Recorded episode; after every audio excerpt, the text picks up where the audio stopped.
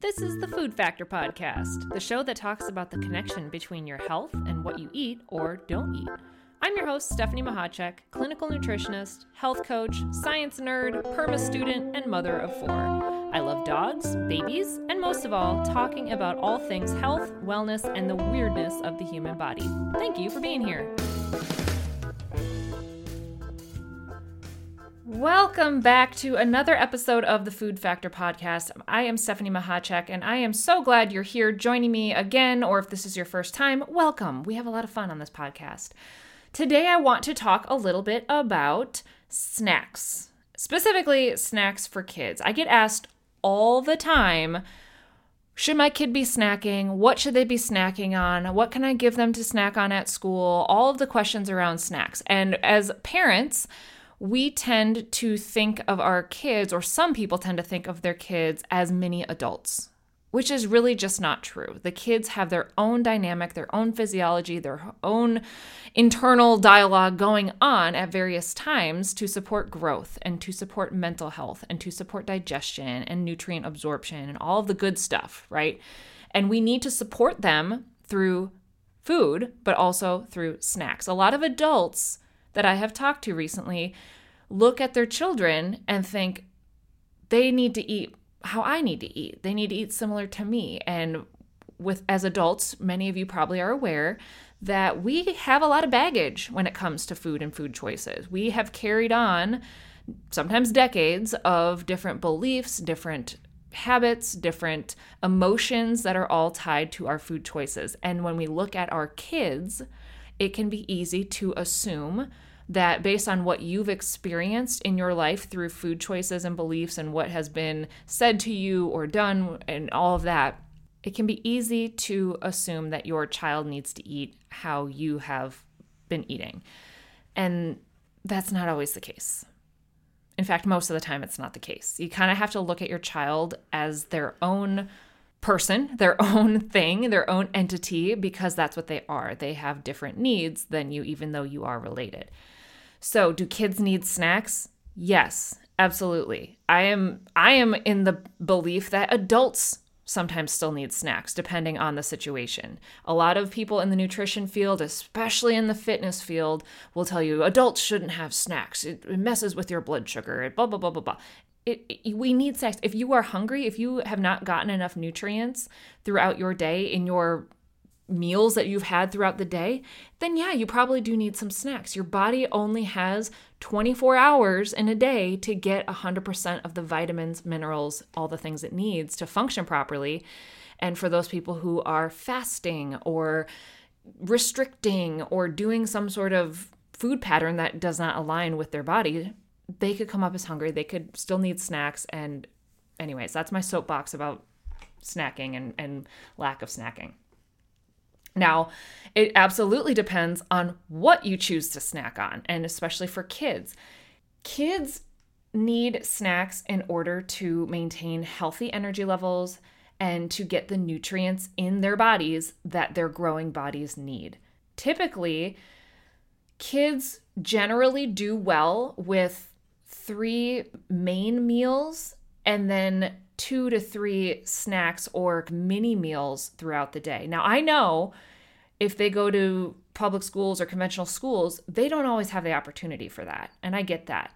But what you can do is provide them with a heartier snack when they are allowed to have snacks that can help support them and still get all the nutrients that they need. We'll go over a few strategies for that uh, in, in a few minutes here, but I just wanted to kind of set that that stage.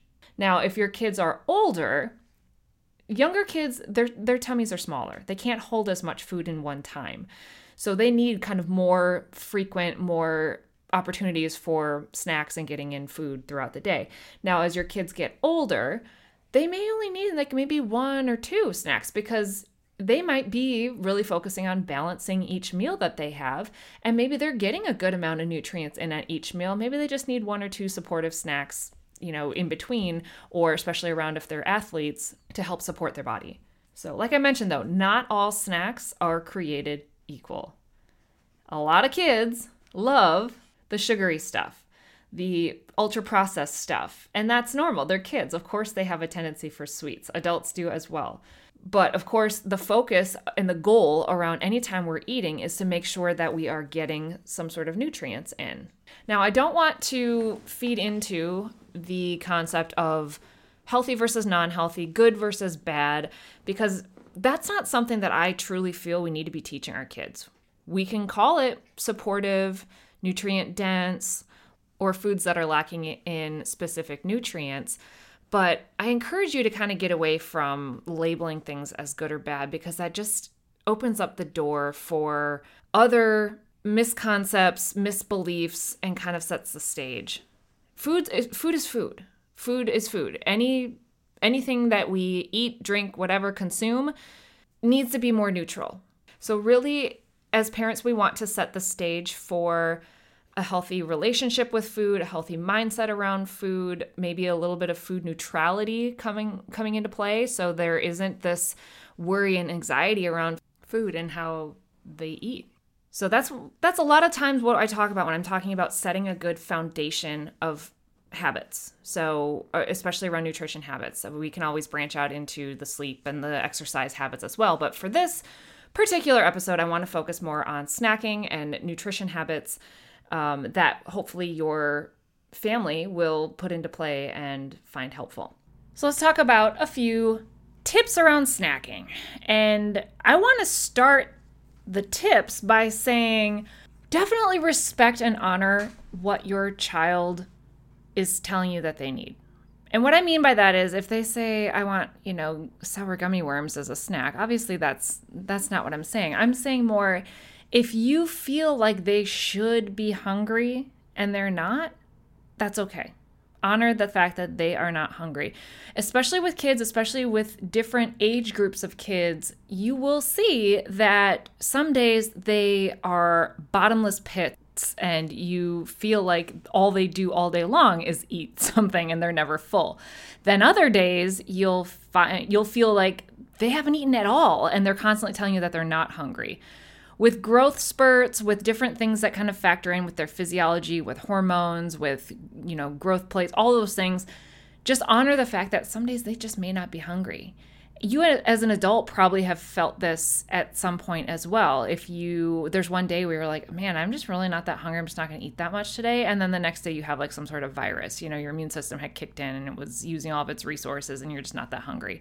So different different things different examples of that of course we can get into but i just wanted to to start this by saying just because your kids used to eat you know two snacks a day and now they're not having any it's okay. And and we just need to listen and honor to their what they're they're trying to read their own bodies and trying to learn their cues. And it's okay if they aren't hungry on certain days even a couple days in a row if they're just telling you that they're not hungry. That's okay.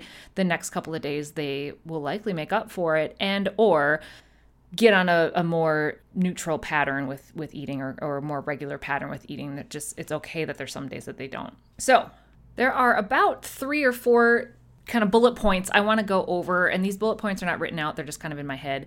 Um, but I want to address a couple of bullet points that are kind of the keys for snacking. So, the first one, of course, was pay attention if your kid wants a snack or isn't hungry or is telling you that they're hungry or not hungry, whatever. So, we just went over that. The next one is if you can, make sure to try and get them a snack that has protein and fiber in it. This is going to help get them one the building blocks and the nutrients that they need for good muscle development, brain development, digestion, all of that.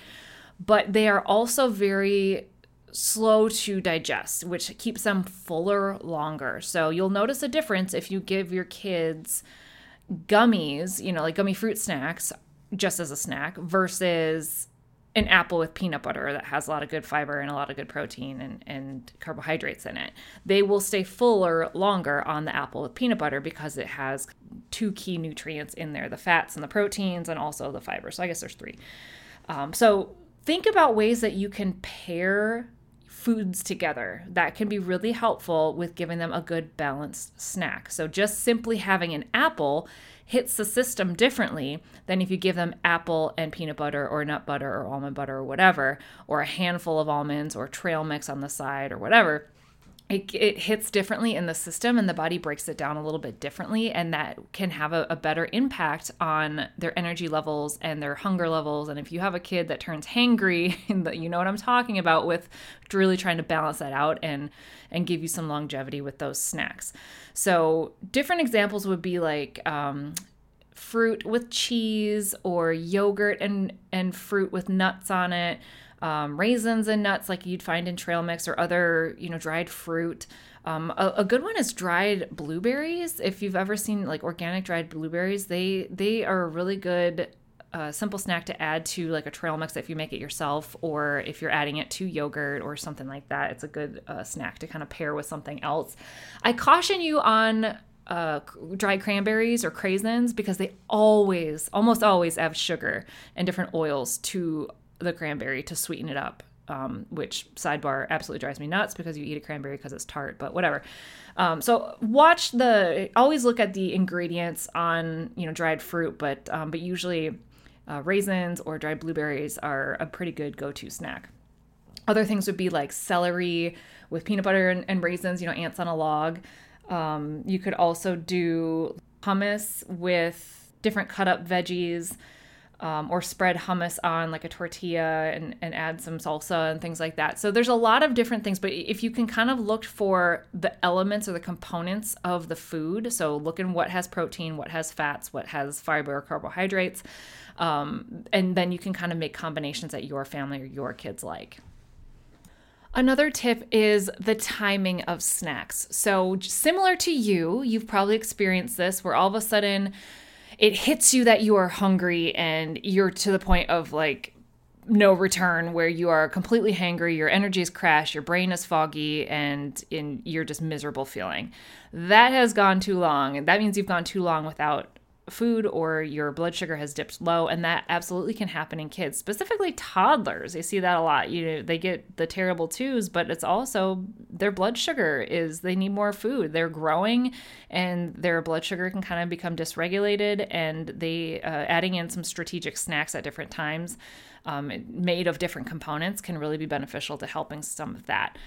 So obviously you don't want to put a snack a little uh, too close to a main meal. So depending on your child's day and i know how early they wake up and what they have going on during the day um, you can start to pepper in and figure out and, and, play a little trial and error with what snacks work when and how your your child responds to them in the form of like behavior but also you know just overall energy and mood and, and feelings and all that. Trying to stick with a predictable schedule can be helpful too. Again, if your child is in school, this is kind of easier more easier to do because they are already in a structured routine of changing classes or you know going to different things and, and different activities during the day uh, if you're at home, this can be a little bit more challenging to stick with, but it's not impossible. So trying to stick with a similar, it doesn't mean that it has to be so rigid that at 12:07 every day you have lunch. Like it doesn't have to be that structured and rigid, but generally in in a time frame is what you want to aim for. So if you aim for you know, breakfast between the hours of like 8 and 9, and then maybe some sort of mid morning snack at like 10 to 11. And then lunch is going to be around 12 to 1, and then another afternoon snack around, you know, 2 to 3, and then dinner is going to be around 5 to 6, whatever. You can kind of see that, that it, you don't have to hit it exactly by the minute. You just aim for that certain range, whatever range makes sense and works for you. Um, but you can kind of play around with that, especially if they are uh, student athletes and they have different practice schedules. Um, I have definitely seen it, and I don't know if anyone else is experiencing this, but my middle schooler eats lunch at the same time as my kindergartner. So you know tell me how that makes sense but it's it's how the schools can structure it. It hits differently with the different time frames and different ages but that just means now we have to be a little bit more strategic about my middle schoolers breakfast and her lunch and then she doesn't get a chance to have a snack until about 2 or 2:30 so we want to make sure that we're definitely powering up that lunch to make it through the next few hours so that uh, she can she's not going to have an energy crash and her brain stays um, optimal and, and it's focused and all of that Um, so again, there's different timings of different things that work for different kids and different families. So figure out what the timing generally is and if where you might need to make some tweaks. And I can always help you with this too, based on some of the symptoms that they're having and and um, what the outcomes are with different meals and different timings. You know, if you have questions on that, always let me know. So another thing, and, and kind of the last thing that when it generally when I talk to families or when I talk to kids about snacks, um, I, I hit on about ten different things, and I'm only talking about like three or four today. But making sure that they're involved with the type of snacks that you provide them. So that might mean that they get to pick out you know, they get to choose maybe a different bar recipe or energy ball recipe to make based on a couple of that you give them options for so it still gives you the parent some control and in if they if you don't want them to necessarily have you know really high sugar high processed bars but you say hey we can make this this or this recipe at home with bars or different flavors. Which one do you want to try out? It really gives them the autonomy to choose what they think sounds best and what they want to make and that absolutely engages them more in the process of it and they're going to be more likely to try new things and also try the thing that you are giving them. So again, if you're if you have some some parameters that you know your child needs to eat around like if they can't have peanuts or if they need more fiber in their diet because their doctor says or their nutritionist says or whatever, then you can kind of help guide them to make the better choice without saying you can't have this, right? Because the second you say you can't have candy, they're going to want candy. And when they get access to candy, they're going to go overboard and make themselves sick. So if you're able to say, here are some options that we can make, which ones do you want? Or here are some options that we can get at the store, which ones do you want? Um, that way, it still gives them some choice in the matter, but it also still aligns with what their health goals might be. Again, getting them involved in the process can also be having them learn to make smoothies and having them learn to make energy balls and having them pick out the ingredients that they want to put in their own trail mix that they bring to school. Um, if they are a nut free school or a nut free uh, classroom, I know a couple of my kids have uh, friends in their classes that are nut free. Um, friendly reminder nut free doesn't mean seed free. So you can always still make energy balls instead of peanut butter, you can use sunflower butter. Um, or pumpkin butter, you know. So make sure I would double check with the teachers, but because there could still be like a seed allergy too. But um, but that does everyone kind of thinks like, oh, we're so limited now we can't have peanut butter. But no, you're really not. You can still have even even if they have a nut allergy, they can still have seeds usually and have that be a part of, of the recipes that they're providing. So, um, have them chop up veggies, have them chop up apples, have them make their own fruit salad, have them make their own fruit and yogurt parfait, have them make their own trail mix and energy balls and energy bars or granola bars, um, making their own, you know, muffins that have some good nutrient density to them um, involving them in the process will help you so much with setting the stage for what uh, healthy and supportive eating is.